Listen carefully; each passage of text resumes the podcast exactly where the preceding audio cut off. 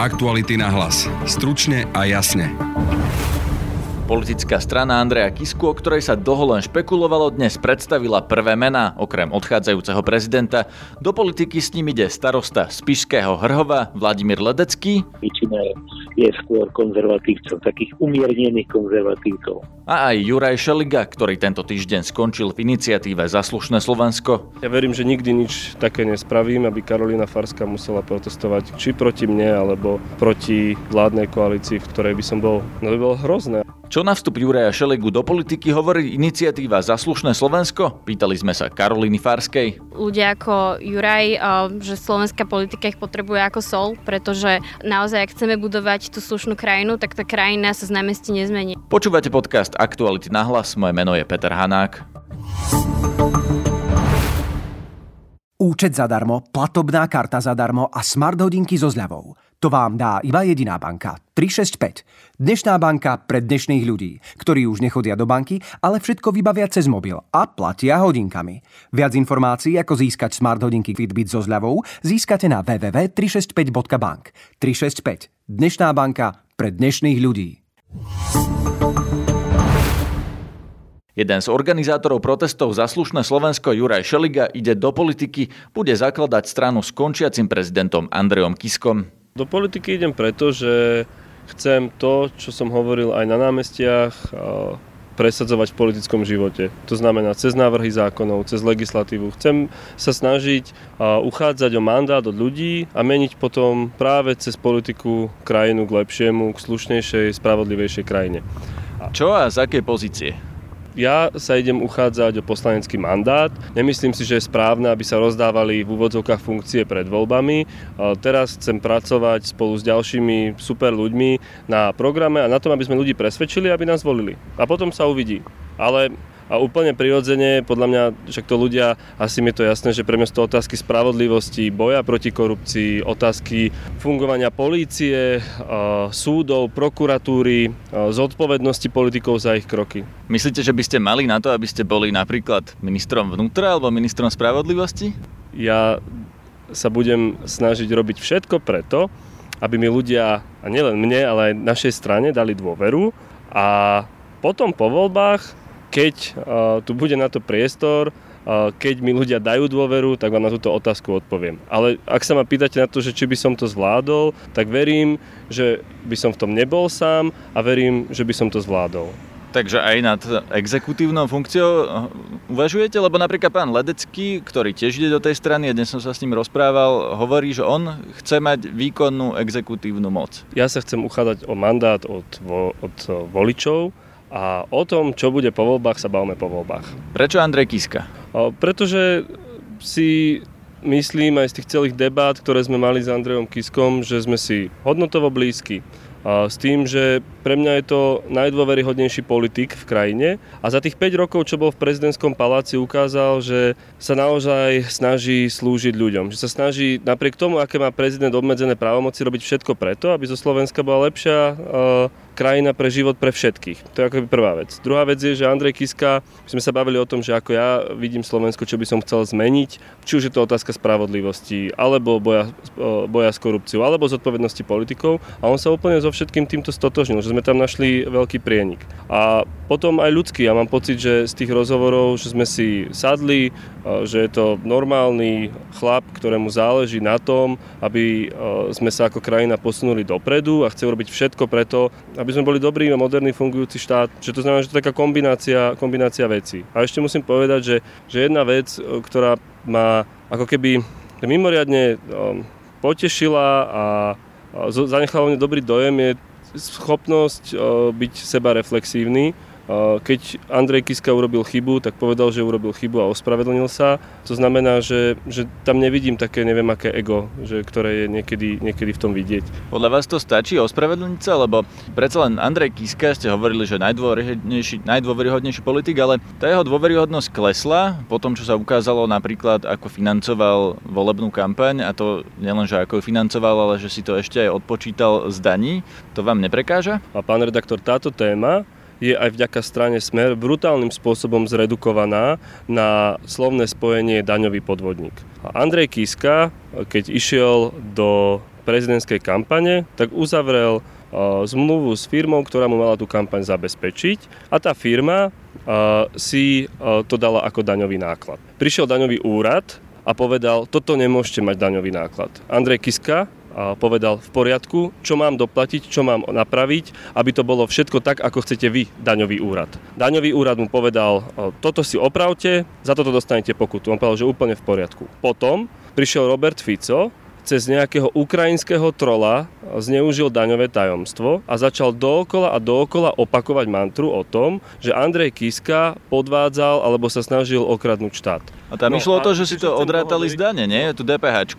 To mal byť daňový podvod podľa teda toho, čo hovorí súčasná koalícia. Ja nie som... Uh, čo je podľa mňa dôležité je to, že oni viedli nejakým spôsobom účtovníctvo a keď im daňový úrad povedal, že toto tam nemôžete mať, to je chyba, tak to hneď opravili. Ale oni prezumovali, že to je správne. Preto o, dávali aj žiadosť o vratku. Lebo keď ste vy presvedčení o tom, že to takto má byť, tak potom normálne fungujete ďalej. Ale, a to samozrejme, že Fico nikdy nepovie ľuďom, že keď prišiel ten daňový úrad a povedal im, že takto tak nemôže byť, tak on povedal, jasné, je to takto. A čo chcem dohovoriť je, že toto preukázali, preukázalo aj to, že dvaja vyšetrovatelia povedali, že pán Kiska splnil všetky povinnosti, ktoré mal splniť, všetko dal do poriadku a museli nájsť až tretieho vyšetrovateľa, ktorý e, začal v tej veci e, trestne konať. Mnohí ľudia vám vyčítajú aj ten protest, ktorý sa neuskutočnil práve po stretnutí vás a prezidenta Andreja Kisku. Rozmýšľali ste už vtedy o tom, kto by vyhral tie predčasné voľby a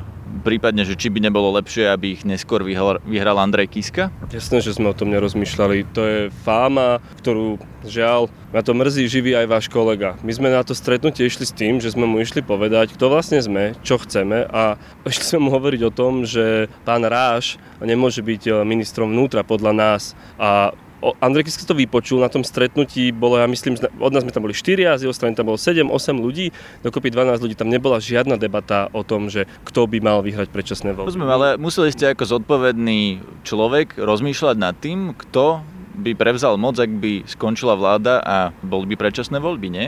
Ja som o, sa snažil robiť všetko preto, najlepšie ako som vedel, aby boli predčasné voľby. Samozrejme, že ten zrušený protest, mnohí nám vyčítajú, že to ich, to ich zastavilo. Ale už nepovedia potom, že čo sme robili, ako sme sa snažili pomôcť so zberom podpisov, čo potom urobila opozícia, ako išla, nešla do, do predčasných volieb. Rovnako tu nebola nikdy debata o tom, prečo alebo akým spôsobom rokovala vtedajšia opozícia s tými štyrmi poslancami, ktorí mohli de facto ako keby zobrať tú, tú vládnu väčšinu. Čiže ja viem, že to žije takými mýtami, mrzí ma to, ale že tá, tie naše motivácie vtedy boli úplne ľudské. My sme sa, mali sme obavu, aby neprišlo k násilnostiam, aby sa z toho nestalo niečo anarchistické a, alebo nejakým spôsobom, že by sa poškodila Národná rada. Mali sme v hlave protesty Gorila. No a potom, keď sme videli, že sa to presúva do Národnej rady, tak sme chceli že držať tú ústavu, že teraz je to tam, ale my sme stále na to apelovali. A to, že sme boli predtým uh, s Kískom, tak to bola zhoda okolností. Dokonca uh, mne potom povedali, že, že Kiskovi sa to veľmi nepáčilo, že sme zrušili tento zhromaždenie, tak ako mnohým ďalším ľuďom. Že to nebola žiadny typ dohody a naozaj sa veľmi ohradzujem proti mýtom, že, že my sme niečo dohodli. A áno, a asi očakávam, že to bude aj Smer, aj ďalší konšpirátori toto živiť. Mrzí ma to, ale nie je to pravda. Čo bude teraz o zaslušné Slovensko? Nemáte taký pocit, že ako keby ste na nich vyrástli a teraz idete do politiky, že či je to voči ním fér? Zaslušné Slovensko nikdy nebolo o jednom človeku, alebo iba o jednom človeku. Beriem, že to, že som mal tú česť byť eh, hovorcom za slušné Slovensko, že mi pomohlo k tomu, že ma ľudia poznajú. My sme mali o tomto dosť dlhú debatu a od začiatku sme hovorili, že ktokoľvek chce ísť do politiky, tak to najprv musí oznámiť organizátorom a, a potom môže ísť. Že v tej iniciatíve už nebude ďalej. A ja, pozrite, ja neviem ani, ani nechcem zo seba zmyť za slušné Slovensko. Že to je, mne to zmenilo určitým spôsobom život, je to súčasťou môjho príbehu. Ja som sa s tou organizáciou, respektíve iniciatívou rozlúčil, nová hovorkyňa je Eva Lauríková a tá iniciatíva pokračuje. A podľa mňa, že každý človek, alebo každý normálny človek sa na to pozrie tak, tak videl, že možno môže ísť zabojovať o to aj do parlamentu, aby sa krajina posunula ďalej a dopredu. Že a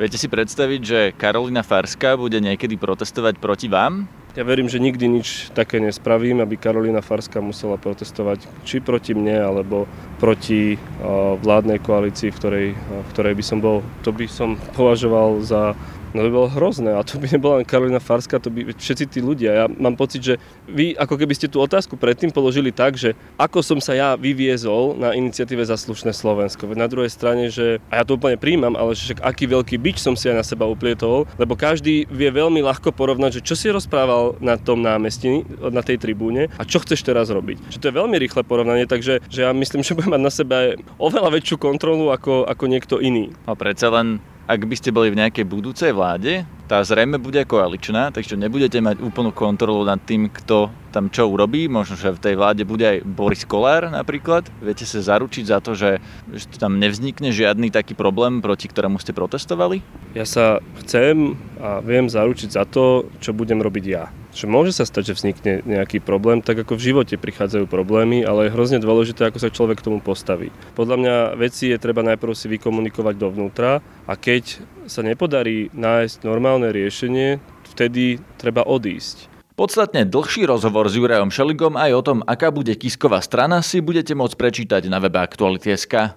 Ako sa na vstup Juraja Šelegu do stranickej politiky pozerá iniciatíva Zaslušné Slovensko a čo s ňou bude ďalej, som sa pýtal Karoliny Farskej. Iniciatíva Zaslušné Slovensko nikdy nebola iba o jednom človeku, aj keď uh, je nepopierateľná, je to naozaj fakt, že uh, všetká práca a úsilie a osobné obety, ktoré Juraj do toho vložil, boli uh, kľúčové pre chod celej, uh, celej iniciatívy, avšak uh, jej chod naďalej pokračuje. Ono je dôležité povedať to, že naozaj to nie je iba nejaká bratislavská iniciatíva, ale sú to desiatky ľudí v regiónoch, v mestách po celom Slovensku, ktorí sú ďalej odhodlaní a pokračovať ďalej.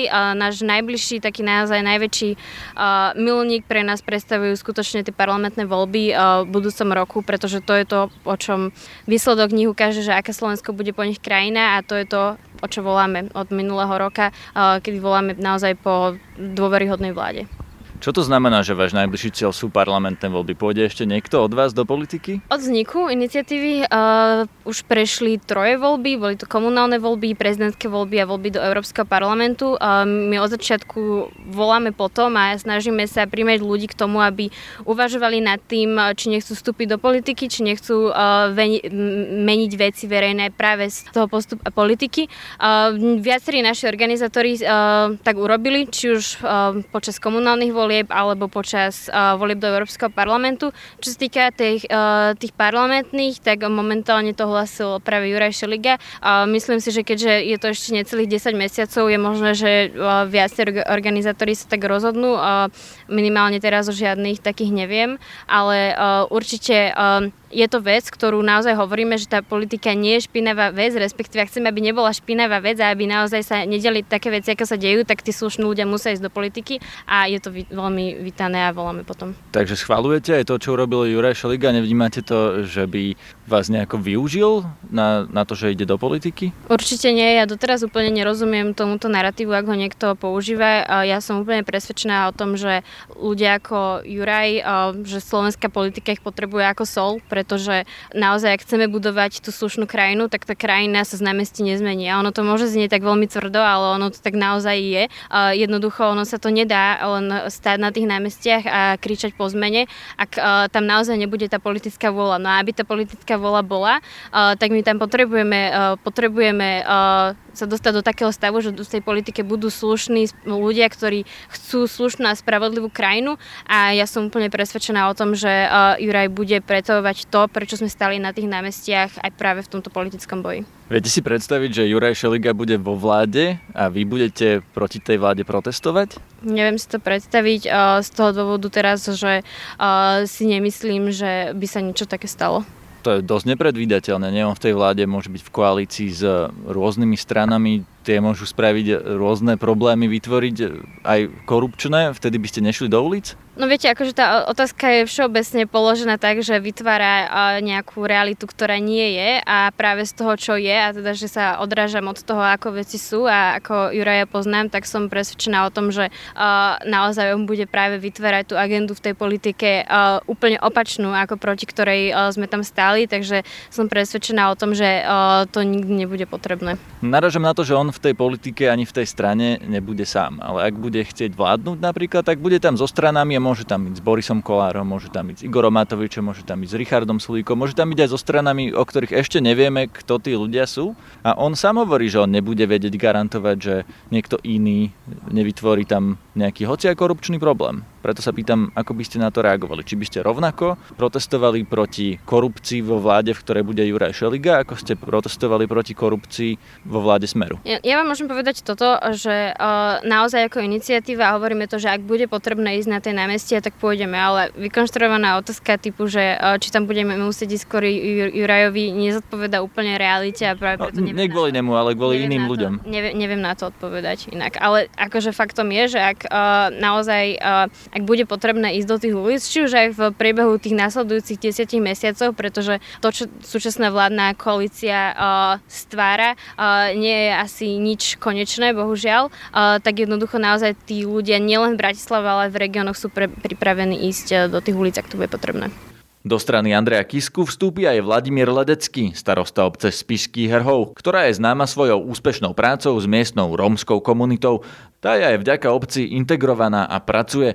Vladimír Ledecký mal ponuky aj od viacerých ďalších strán. Pýtal som sa ho, prečo sa rozhodol práve pre Andreja Kisku. E, preto, lebo ho asi najdôvernejším spoznám z tých všetkých lídrov, ktorí mu oslovili a od začiatku mi dal možnosť e, vlastne sa podielať na príprave toho a tretia a najdôležitejšia vec, ktorá bola, že som chcel vedieť ľudí, ktorí tam budú a sú to ľudia každý jeden s osobným príbehom, čiže je pre mňa veľko podstúpiť v týme týchto ľudí. Akí sú to ľudia? Sú to ľudia, ktorí každý má za sebou nejaký osobný príbeh, každý na tom svojom poste e, niečo dobrého urobil a, a myslím si, že e, jedineční odborníci v daných oblastiach v tom, čo robia. Dá sa vymedziť, či tí ľudia, ktorí budú s vami v tej strane sú konzervatívci, liberáli, pravičiari, ľavičiari, dá sa, dajú sa nejako hodnotovo zaradiť? E, nie všetci, ale na moje veľké prekvapenie e, sú tam e, takí väčšina, alebo ja mám pocit z toho, čo sa rozprávame a bavíme a pritom vieme veci, že väčšina je, je skôr konzervatívcov, takých umiernených konzervatívcov. Vy sám by ste sa tiež charakterizovali ako konzervatívec? No, asi áno. Aké strany ste volili doteraz vo voľbách? Doteraz volil som určite obyčajných ľudí, volil som strany HAS, volil som Most Hit a volil som SDKU niekedy.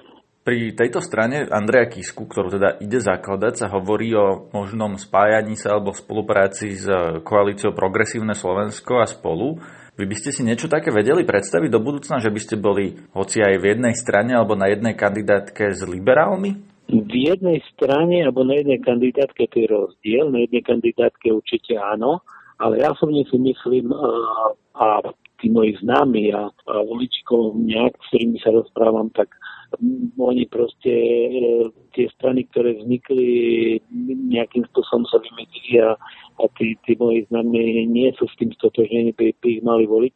Čiže ja si myslím, že e, strana Andreja Kisku by mala jasne sa zadefinovať, zadefinovať program, zadefinovať ľudí a ísť do volieb samostatne a ja si myslím, že aj úspech týchto nejakých progresívnych strán alebo úspech strán, ktoré ktoré chcú mm, budovať lepšie Slovensko, je väčší, keď pôjdu do toho e, samostatne, pokiaľ samozrejme nebudú mať ohrozené nejak percent, že. Čo by ste chceli zmeniť na Slovensku a hlavne z aké pozície? Zmeniť na Slovensku, neviem, kde začať, akože veľmi veľa toho, mňa sa bytostne dotýka, mňa sa bytostne dotýka regionálny rozvoj, znevýhodnené regióny, v ktorých, v ktorých žijem a, a vlastne taká také riešenia, ktoré sa prinášajú, že prídu, dajú nejaké peniaze a viac ich to tu nezaujíma a vlastne tých, tých vecí je, je veľa, keď, keď ráno vidíme, ak ľudia stoja o 5. v nemocnici, alebo, alebo vidíme, ak polnohospodári sa boria s tými problémami, ktoré, ktoré boli medializované na východe Slovenska a vlastne nie, že podobne sa deje aj, aj u nás, tak, tak si hovorím, že kde skôr začať. Hej. No, no ale to sa vás ja pýtam, že kde by ste chceli začať vy, že čo by ste chceli no, zmeniť, ja ak reálne dostanete moc? Keby som sa chcel venovať politike tých nevyľudnených zaostalých regionov a, a keď sa pozrieme na tie znevýhodnené okresy, ktorí sú zadefinované a ktorých je momentálne 17, tak každý ten okres má viditeľný problém a to je tie vylúčené romské spoločenstva. Čiže myslieť si, že tie okresy dostaneme do väčšej sily, že zabezpečíme tam rozvoj a nebudeme riešiť túto problematiku je veľký omyl. Čiže vlastne riešiť nevyhodnené regióny a, a riešiť skutočné problémy, ktoré sú tam a nezatvárať tie oči pred, pred tým, aby, aby sa skutočne neriešil problém z nevyhodnených spoločenstiev Romov. A ako by ste to chceli riešiť? Teda ja viem, že vy ste mali úspešný projekt vo vašej obci, ale keď si to teraz predstavíte na celoslovenskej úrovni, že by ste mali nejakú exekutívnu pozíciu, a to sa vás tiež pýtam, že akú, či chcete byť minister práce, alebo rómsky splnomocnenec, alebo minister vnútra napríklad, a čo by ste zmenili? Aký zákon napríklad by ste zmenili? Chcel by som pozíciu, kde bude možná zmena, kde bude možné manažovať zmenu. A viete, všetci, čo, čo sa venujú rómskej problematike naozaj reálne a, a poctivo, tak vedia, že tri veci treba urobiť. Treba dať ľuďom prácu, treba zamerať sa na vzdelanie a bývanie. Pokiaľ dáte ľuďom prácu a od nich dostanú peniaze, tak ľahšie sa dajú manažovať s tými peniazmi a potom otvárate oči, ako, ako sa veci hýbu. Tak ako keď, ako keď ľudia stratia prácu a sa začnú na to napaľovať taká snehová guľa všetkých problémov uh, okolo toho, uh, nedostatok peniazy zadlžovanie, požičky a úžerníci a neviem čo všetko, tak automaticky, ako im dáte prácu, tak môžete tú snehovú guľu pomaličky odpaľovať a, a niekedy oči otvárame, ako sa niektoré veci vyriešia same. Takže jednoznačne práca a na to naviazať ďalšie veci. A ako by ste chceli dať Rómom prácu? Máme zákon o sociálnych podnikoch, e, zákon zamestnanosti, ktorý, ktorým podporujeme e, ťažko zamestnateľných ľudí. Ja mám pocit, že všetko sa to príjme a je to, a je to formálne. Veľa samozpráv veľa podnikateľov určite by toto išlo pokiaľ by o tom vedel, teraz vyrobili taký prieskum, uh, vlastne, kde sme zistili, že proste veľmi málo o tom starostovia primatúry vedia a, ne, a keď nemajú tu, nevedia o tom vôbec, potom nemôžu uvažovať, že sa do toho pustia. Takže sociálne podniky hovoríte, že to by... Jeden, to je jeden zo spôsobov, jedna, viete, na zložité problémy nie sú jednoduché riešenia. Takže ja vám nemôžem teraz povedať čo všetko, lebo tá vaša relácia by sa prečala. Mnohí ľudia, a to počuť aj z regiónov, vyčítajú Andrejovi Kiskovi jeho kauzy, alebo teda jednak cestovanie do Popradu lietadlom, potom mu vyčítajú uh, tú daňovú kauzu, kde je trestne stíhaný jeho spoločník. Ako sa na to pozeráte? Myslíte si, že Andrej Kiska je vo vašich očiach čistý? Myslím si, že e, tým, že Andrej Kiska je z našho regiónu a tým, že mám tie informácie možno e, bližšie a tak postupne dané, a tak e, ja si myslím, že kauzy boli umelo vytvorené tak ako, ako na začiatku to, že je scientolog, tak, tak neverím kauzám, ktoré vytvoria ľudia, ktorí podliehajú politickej moci. To znamená, že určite tomu, určite tomu neverím a mám dokonca informácie, ktoré to potvrdzujú. Ak by sme neverili ale všetkým, ktorí podliehajú politické moci, tak potom by sme nemohli veriť ani kauzam ako Bašternák, ako Marian Kočner a podobne, nie? No, pokiaľ ich odsúdia súdy, tak uh, už budem tomu veriť zatiaľ. Zatiaľ ja sa dopredu neteším. Že ak by napríklad Andrea Kisku odsúdil súd, tak čo sa stane? Odídete od neho? Mm, viete čo, neriešim to, lebo, lebo takýto prípad určite nenastal a predpokladám, že ani nenastane. To je z dnešného podcastu všetko. Počúvajte nás opäť zajtra cez Spotify alebo podcastové aplikácie. Rozšírené prepisy rozhovorov a dnes aj video z rozhovoru s Jurajom Šeligom nájdete cez facebookovú stránku podcasty Aktuality.sk. Máme aj nový Instagramový účet pod názvom Aktuality na hlas. Na dnešnej relácii spolupracovala Denisa Hopková. Zdraví vás Peter Hanák. Aktuality na hlas. Stručne a jasne.